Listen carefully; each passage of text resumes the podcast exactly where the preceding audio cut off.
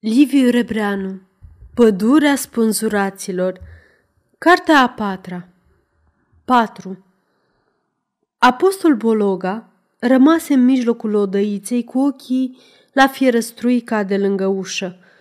Tresări auzind cheia îmbroască și ascultă instrucțiile sentinelei neclintit, parcă ar fi fost țintuit locului.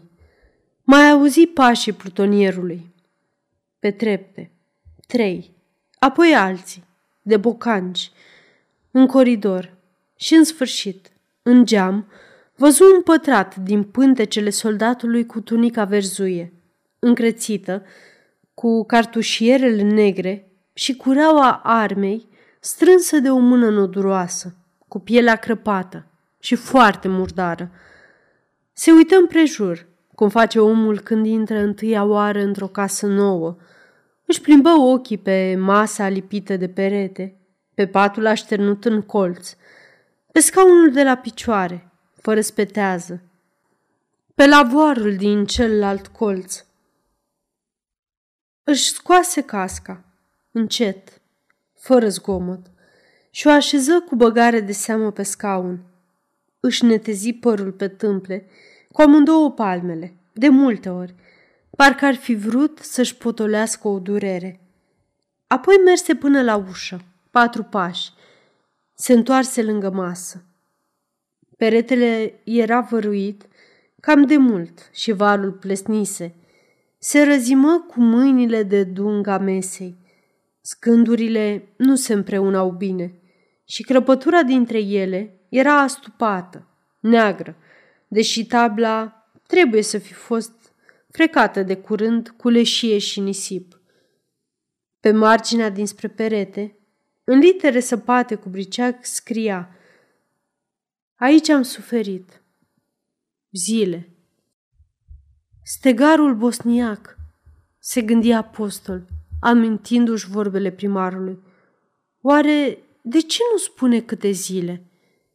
Simți atât ales în creier că nu-și mai urmări gândul – își dădu seama de aceasta și făcu câțiva pași, să-și vie în fire. Îi apăru în minte figura pretorului și se așeză pe pat, legănându-și picioarele din genunchi în jos. Acum fereastra era o cruce de lemn într-un pătrat alb. Trebuie să fie peretele cancelariei pretorului, își zise dânsul și închipuindu-și iar înfățișarea pretorului, continuă ritmic. Dobitoc, dobitoc, dobitoc.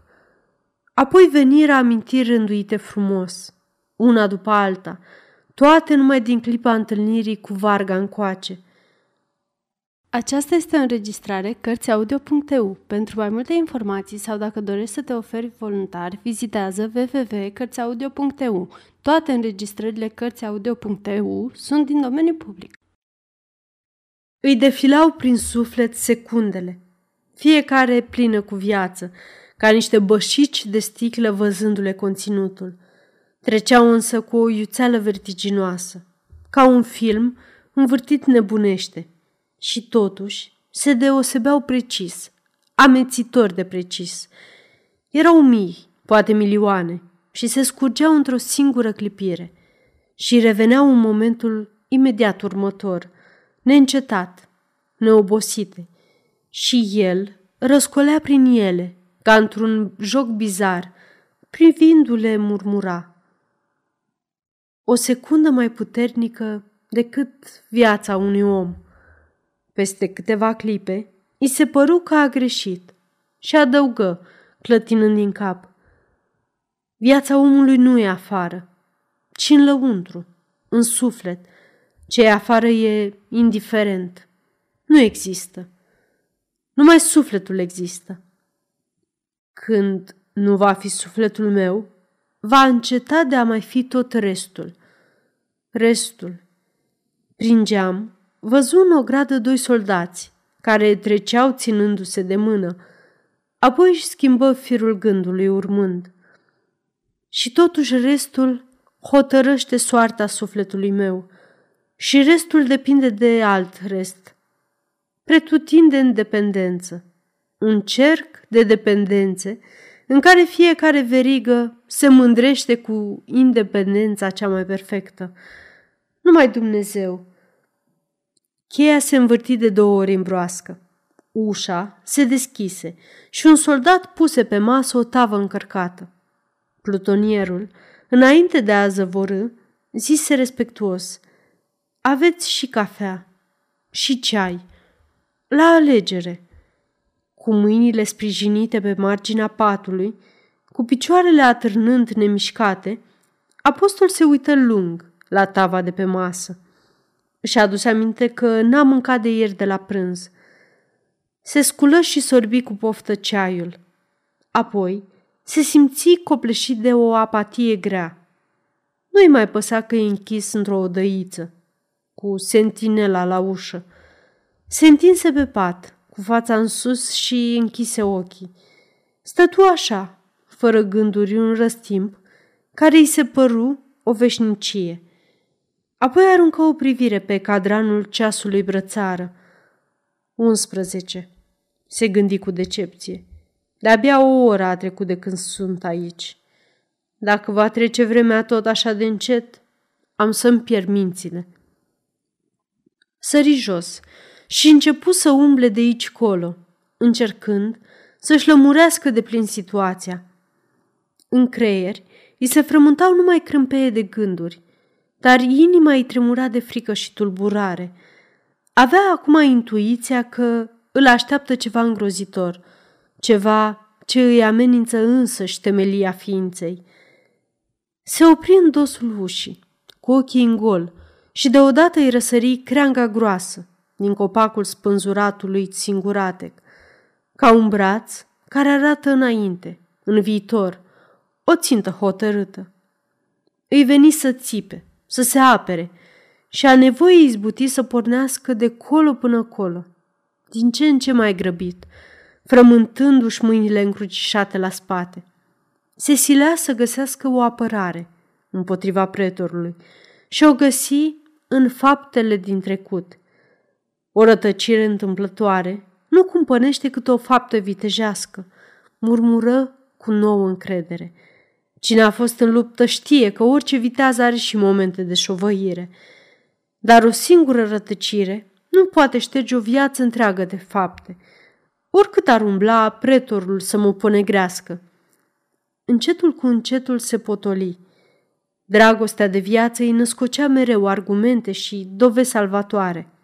Pe urmă, va începe o viață nouă din temelie, clădită pe realități, nu pe chimere.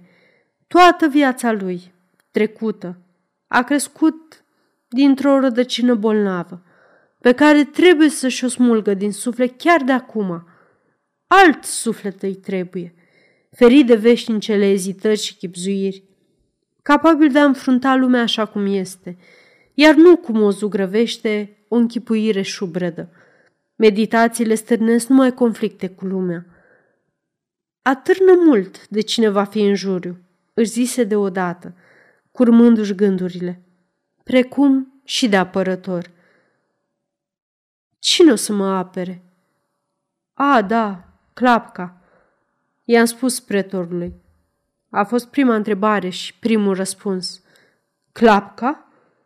Poate că ar fi fost mai folositor un militar viteaz, ale cărui cuvinte să zguduie și să convingă sufletele militarilor din juriu.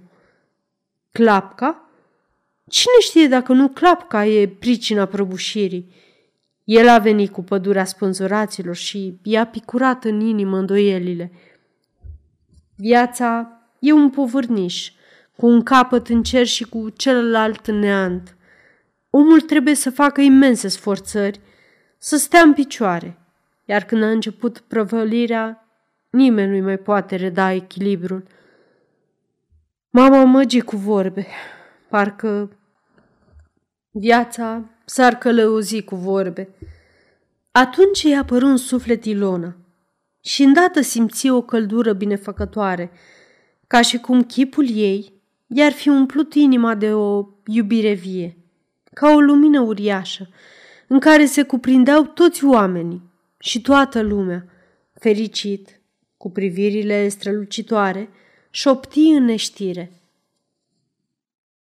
Iubirea trăiește veșnic, fără început și fără sfârșit. Prin iubire cunoști pe Dumnezeu și te înalți până la ceruri. Se scufundă câteva clipe într-o liniște adâncă, peste care sufletul lui plutea lin și se legăna ca o frunză pe oglinda unei ape, fără unde. Apoi se scutură și porni iar prin o dăiță. Ascultându-și pașii, care băteau pe podele cu lovituri regulate, ca limba unui ceasornic. Gânduri subțiri, ca niște ace lungi, îi înțepau creierii și lusturau. Se opri. Înțepăturile se risipiră brusc, lăsând în urmă un zumzet apăsător. Mi-am pierdut cumpătul, zise dânsul cu amărăciune. Mintea, împreună cu legile și disciplina ei, se zdruncină ca o mașină între ale cărei roți ai zvârlit un bolovan, de îndată ce e pusă în fața zidului ce desparte ființa de neființă. Mai bine să dorm și să treacă peste mine întâmplările în voia lor.